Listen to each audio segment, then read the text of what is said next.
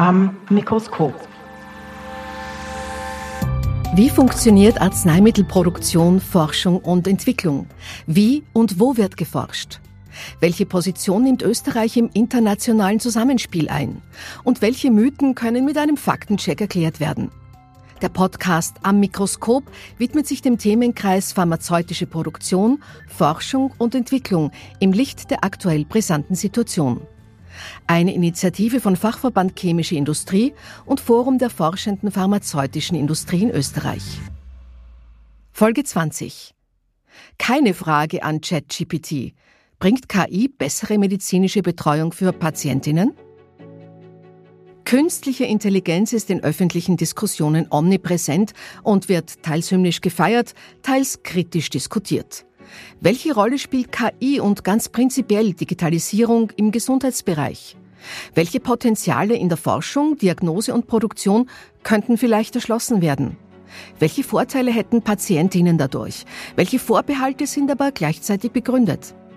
Meine Gesprächspartnerin diesmal ist Dr. Patricia Wildberger. Schön, dass Sie da sind. Hallo. Darf ich Sie ein bisschen vorstellen? Sie haben an der TU Graz in Biotechnologie promoviert und wissenschaftliche Artikel zu den Themen Enzymtechnologie und Protein Engineering verfasst. Mhm. Aktuell sind Sie Head of Pharmaceutical Sciences Digital Transformation bei Takeda Austria. Genau. Sie sind dort zuständig für die Data and Digital Agenten und leiten ein Team, das sich mit neuen Technologien beschäftigt und technologische Lösungen für den Laboralltag und das Laborumfeld entwickelt. Genau. Großartig.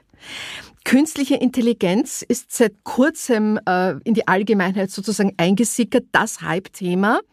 Wie wird denn die künstliche Intelligenz die Arbeit im medizinischen Bereich weiter verändern? Ja, vielleicht zuerst kurz zur Einordnung.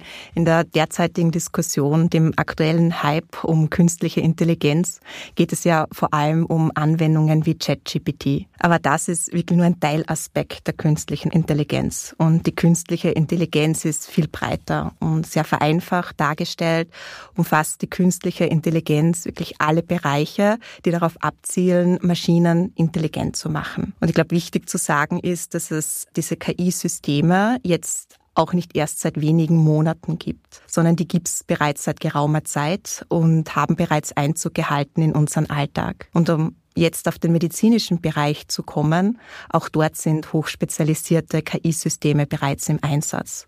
Und da vor allem in der medizinischen Bildgebung und Diagnostik. Vielleicht um ein Beispiel zu geben und das ein bisschen greifbarer zu machen. KI-Systeme werden eingesetzt in der Radiologie, um zum Beispiel zu unterstützen im Erkennen von Tumoren in CT-Scans. Oder auch ein Beispiel, wo ich als Patientin den technologischen Fortschritt im Laufe der Zeit schön gesehen habe, ist in der Dermatologie. Wenn wir da jetzt zurückschauen, 25, 30 Jahre wurden Hautläsionen, das heißt Muttermale, mittels simpler Auflichtmikroskopie untersucht. Dann vor 15, 20 Jahren ist zusätzlich dazu gekommen die digitale Erfassung. Das heißt, es ist ein Foto gemacht worden vom Muttermal und das hat dann die Verlaufskontrolle möglich gemacht. Und wenn ich jetzt seit ein paar Jahren zur Untersuchung gehe, dann ist die Untersuchung KI unterstützt. Ich kenne es dann so, dass es dann eine Kamera gibt, die scannt den Körper, macht Fotos von den Hautläsionen, listet diese und zeigt dann eine Bewertung an. Ich kenne es mittels Farbcode. Grün heißt alles gut, gelb, orange heißt, da muss man nochmal genauer drauf schauen. Und die Dermatologin, der Dermatologe geht dann weiter anhand dieser Voranalyse und macht dann die Interpretation und macht dann die Entscheidung, wie die weitere Therapie oder die Behandlung ausschaut. Also KI-Systeme sind bereits im Alltag, im medizinischen Alltag integriert. Also man kann die Angst äh, absolut nehmen, dass sozusagen die künstliche Intelligenz den Arzt, die Ärztin overruled. Denn sie kann ja nur mit den Daten arbeiten, die eingegeben werden, die überprüft werden, die weltweit geschärft werden. Und dann müssen die Ergebnisse, die rauskommen, ja nochmal interpretiert werden vom behandelnden Arzt, von der Ärztin.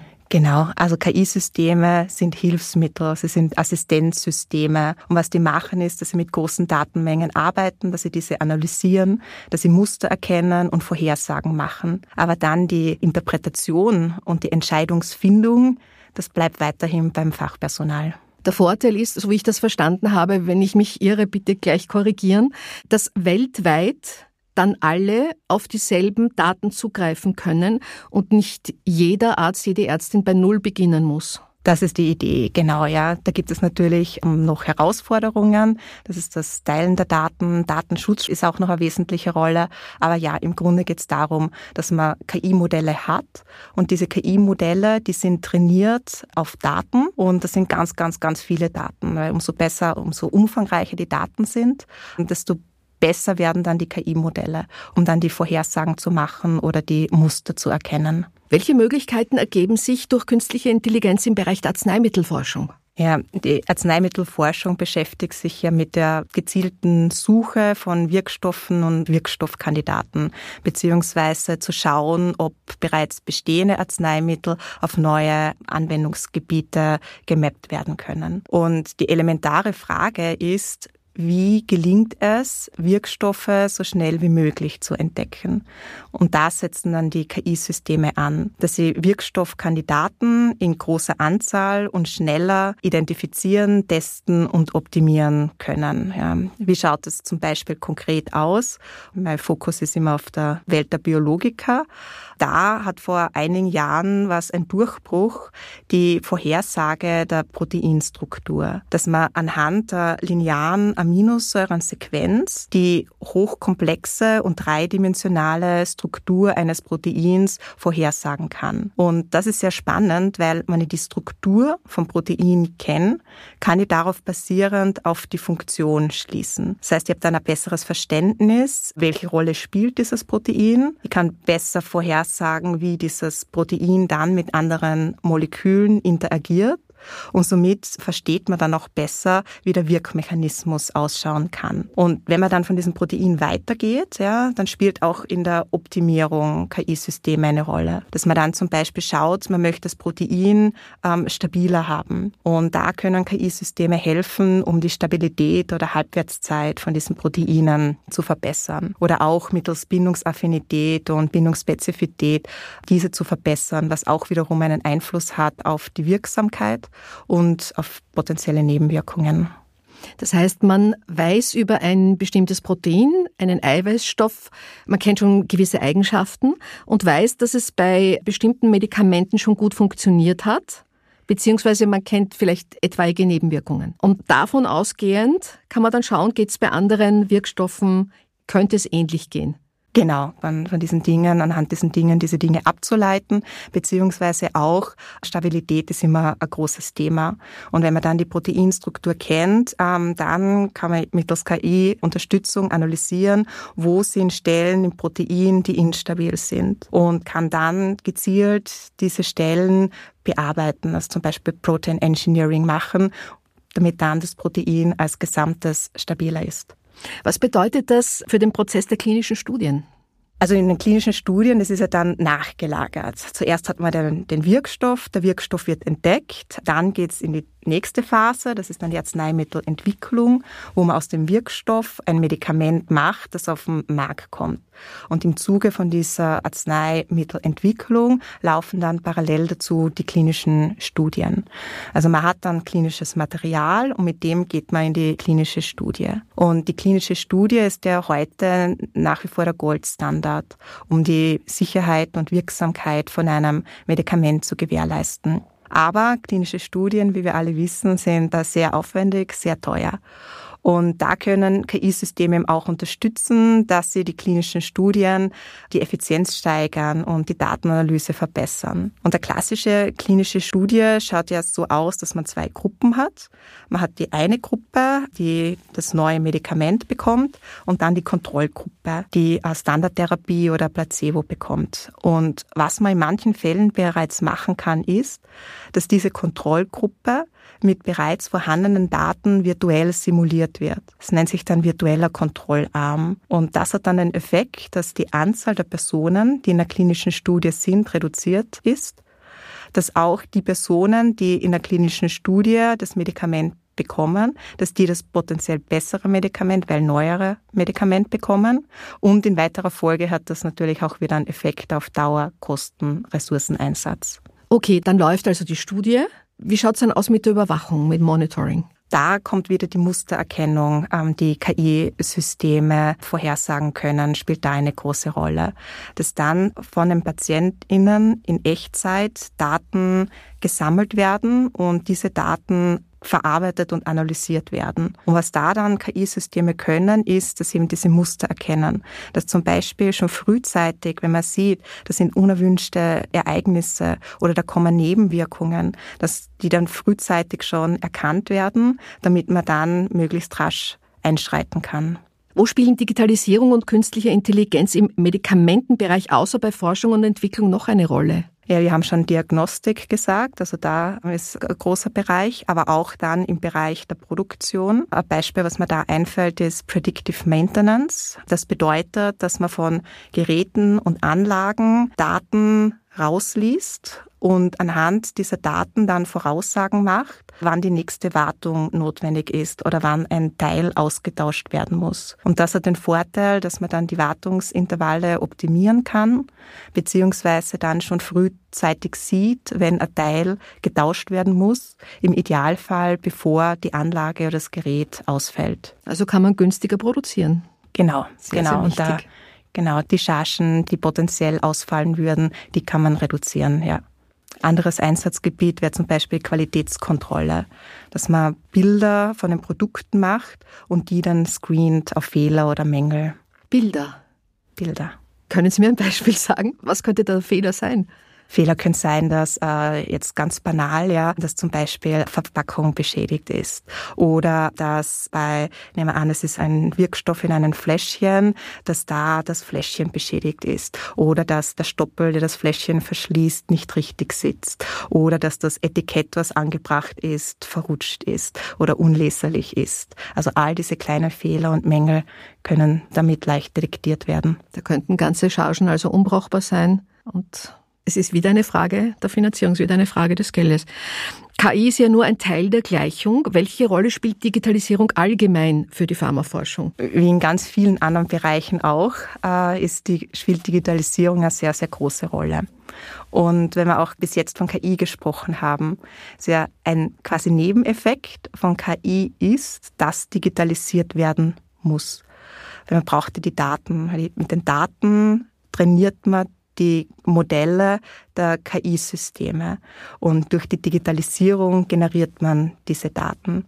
Das heißt, es gibt auch, losgelöst von KI-Anwendungen, Anwendungen der Digitalisierung. Und da vielleicht ein sehr plakatives Beispiel, wo ich vor fast zehn Jahren begonnen habe im pharmazeutischen Umfeld.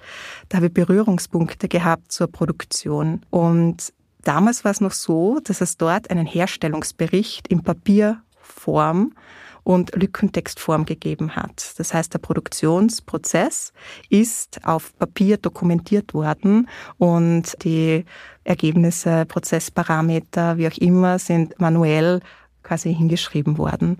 Und das kann heutzutage digitalisiert werden und wird da schon in vielen Fällen digitalisiert. Dass man da nicht mehr diese Herstellungsberichte auf Papierform hat, sondern zum Beispiel die elektronischen Chargenprotokolle, die wir Electronic Batch Records nennen. Und dass das dann auch noch in weiterer Folge Prozessparameter und Resultate automatisiert erfasst werden können und auch verifiziert werden. War das so eine Generationenfrage? Ist eine, eine junge Wissenschaftlerin, hat es da in der Generation vor Ihnen ein bisschen Widerstand gegeben. Dagegen haben Sie immer mit der Hand ausgefüllt, was soll denn das mit den blöden Kasteln? Oder gab es das nicht, weil Wissenschaftler einfach immer in die Zukunft denken? Ja, das ist vor allem mit den Herstellungsberichten, ist das vor allem ein Thema in der Produktion. Und da gibt es natürlich diesen Widerstand.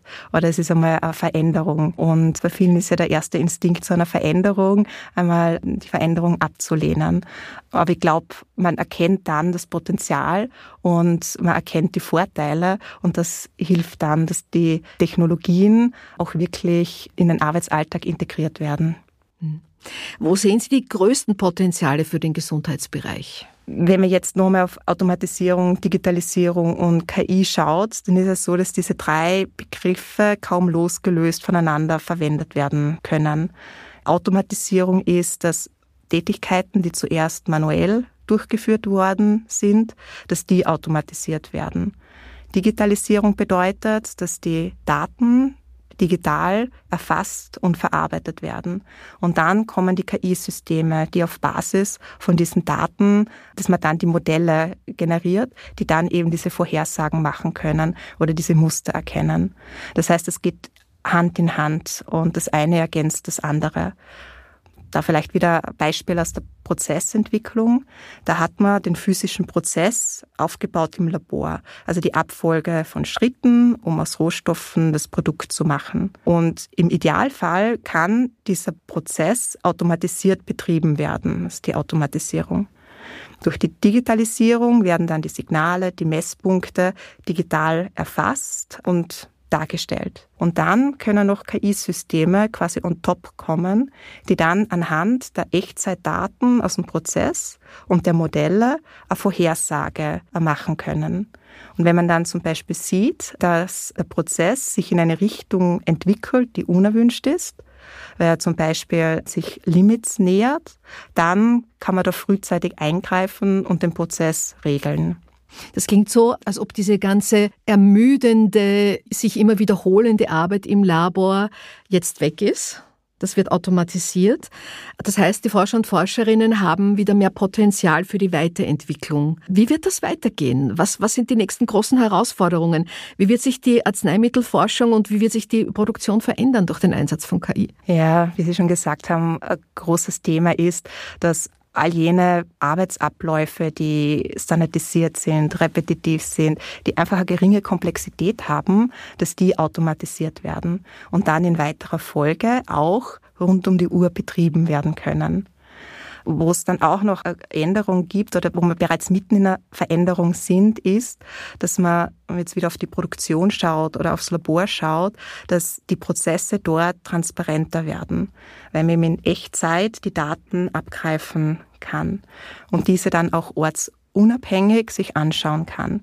Dass ich zum Beispiel aus dem Homeoffice ähm, ein Dashboard öffnen kann, wo der Prozess abgebildet ist und wo ich den Prozess in Echtzeit mitverfolgen kann, der in der Produktion oder im Labor stattfindet.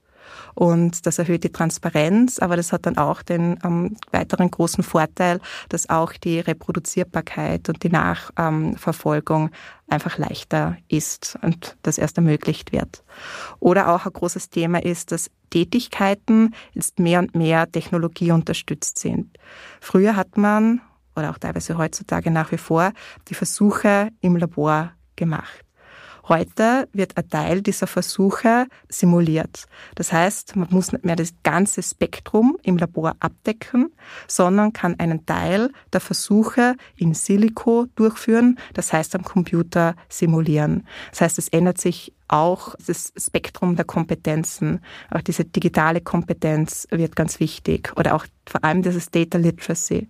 Wird schon oft gesagt, Daten sind das Fundament äh, für die neuen Technologien und Data Literacy beschreibt dann den Umgang mit den Daten. Das heißt, die Fähigkeit, mit den Daten zu arbeiten, die zu analysieren, zu interpretieren und zu kommunizieren. Und das ist oder wird eine Basiskompetenz für jeden. Das heißt, Forscherinnen könnten sowas wie ein normales Privatleben haben. Äh, zuletzt habe ich gelesen beim Entwickeln des mRNA-Impfstoffes, dass man dann noch im Labor geschlafen hat und die Familie ein halbes Jahr nicht gesehen hat, weil es einfach noch nicht gegangen ist. Aber das war vor zehn Jahren. So viel hat sich geändert. Was bedeutet das aber jetzt für uns Patientinnen? Ich glaube, da tun sich vor allem viele Chancen auf. Wenn man sich jetzt nur mal anschaut, Arzneimittelforschung, das birgt das Potenzial, dass KI unterstützt, neue innovative Medikamente entdeckt werden.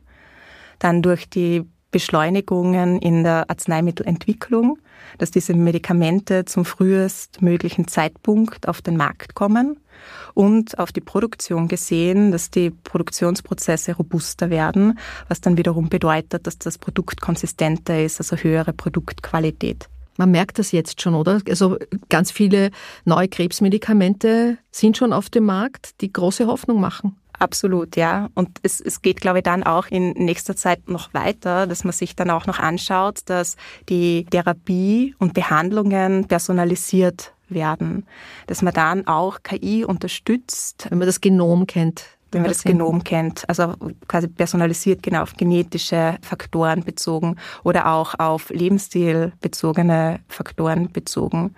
Oder auch in dem Sinne, dass anhand der Krankengeschichte oder eben auch wieder auf diverse Faktoren Vorhersagen auch getroffen werden können über Risiken und mögliche Komplikationen. Und darauf basieren dann die für das Individuum optimale Behandlungsstrategie gewählt werden kann. Wenn man zum Beispiel Herzdaten interpretiert und sagt, ui, das muss man aufpassen, da könnte sich ein Herzinfarkt anbahnen oder so.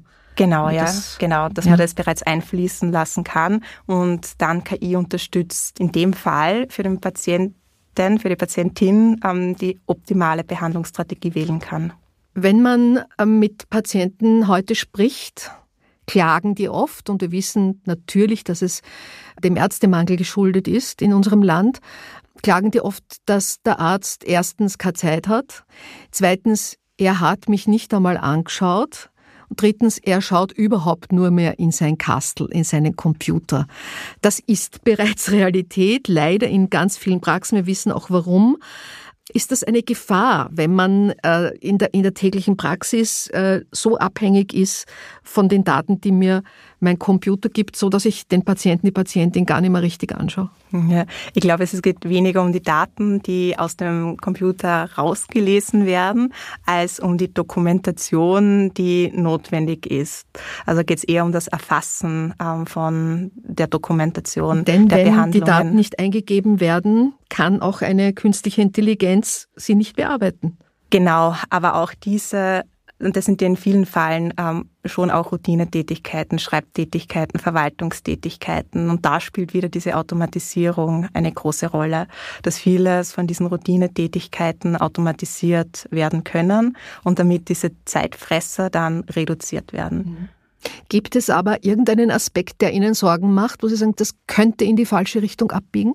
Ja, Daten, wie gesagt, sind das Fundament. Und was ein ganz wesentlicher Aspekt ist, dass KI-Systeme immer nur so gut sind wie die Daten, mit denen die KI-Systeme gefüttert wurden. Das heißt, wenn die Daten ungenau oder fehlerhaft sind, dann ist auch das KI-Modell ähm, fehlerhaft oder ungenau. Und das ist halt auch ein wichtiges Faktum, was man sich immer im Hinterkopf äh, behalten muss, wenn man mit KI-Systemen ähm, arbeitet. Wie könnte das verbessert werden? Das ist das Einspielen von möglichst diversen Daten, am besten ohne menschlichen Bias, aber das ist halt manchmal dann genau diese Schwierigkeit. Mhm. Wie sehen Sie die Zukunft Ihrer Branche? Was passiert in den nächsten zehn Jahren? Was sollte unbedingt passieren? In welche Richtung forschen Sie? Ja, ich glaube, technologisch passiert sehr, sehr viel. Was jetzt da das Interessante ist, dass man sich diese Technologien anschaut, dass man die Technologien testet und evaluiert und sich dann überlegt, wie können die im Berufsalltag am besten eingesetzt werden, damit sie einen Mehrwert liefern. Weil nicht jede Technologie kann man eins zu eins nehmen, implementieren und dann schafft sie einen Mehrwert. Man muss da genau schauen, was ist möglich ähm, und was bringt es dann auch? Also wo liegt der Mehrwert? Das ist wesentlich. Und das Zweite ist der Transformationsprozess, äh, digitale Transformation oder generelle Implementierung von neuen Technologien ist immer ein kultureller Veränderungsprozess mit Technologie als Katalysator. Das heißt, da ist auch immer ganz wichtig, die Organisation, die Leute mitzunehmen, weil es hilft nichts, die Technologie zu implementieren, wenn sie dann niemand nutzt. Das heißt, parallel zum Testen, zum Evaluieren, zum Implementieren muss man sich auch immer genau anschauen, wie ist die Akzeptanz der Leute, die es dann verwenden sollen. Also da frühzeitig schon zu schauen, dass eine Akzeptanz da ist, dass sich der Alltag verändern wird, dass dann auch die Bereitschaft da ist und der Wille da ist, sich mit den neuen Technologien zu beschäftigen, die auszuprobieren dass man dann auch bereit ist, diese Kompetenzen zu erlernen. Ja, also es braucht Zeit, Energie, um sich damit auseinanderzusetzen. Ist teilweise natürlich auch mühsam. Ja, alles ist mühsam, was ich das erste Mal mache. Aber da einfach dem bewusst zu sein, dass da kein Weg daran vorbeiführt. Ja, und dann zu schauen, dass man die Dinge bestmöglich in den Alltag integriert, damit man eben diesen Mehrwert bekommt. Es ist schön, wenn eine kompetente Wissenschaftlerin auch eine Visionärin ist und eine gute Kommunikatorin. Und wenn sie uns äh, erklären kann, dass auch sie ja natürlich eine Patientin ist, eine Angehörige ist und ihr Wissen unbedingt an die nächsten Generationen weitergeben möchte. Dr. Patricia Wildberger, ich danke sehr für dieses sehr erhellende und spannende Gespräch. Dankeschön. Alles Gute für Ihre Arbeit. Dankeschön. Um keine Folge zu verpassen, abonnieren Sie am Mikroskop auf Spotify, Apple Podcast oder wo auch immer Sie Ihre Podcasts gerne hören.